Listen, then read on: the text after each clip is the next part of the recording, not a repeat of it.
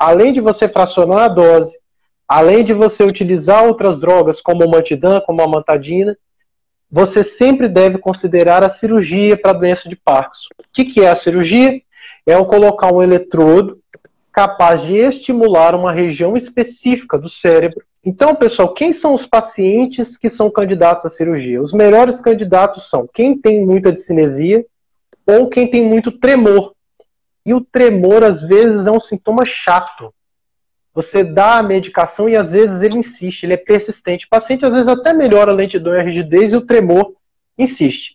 Para esses pacientes, que nós chamamos às vezes de um tremor refratário à medicação, ele responde mal ao remédio, a gente tem a possibilidade de considerar a cirurgia.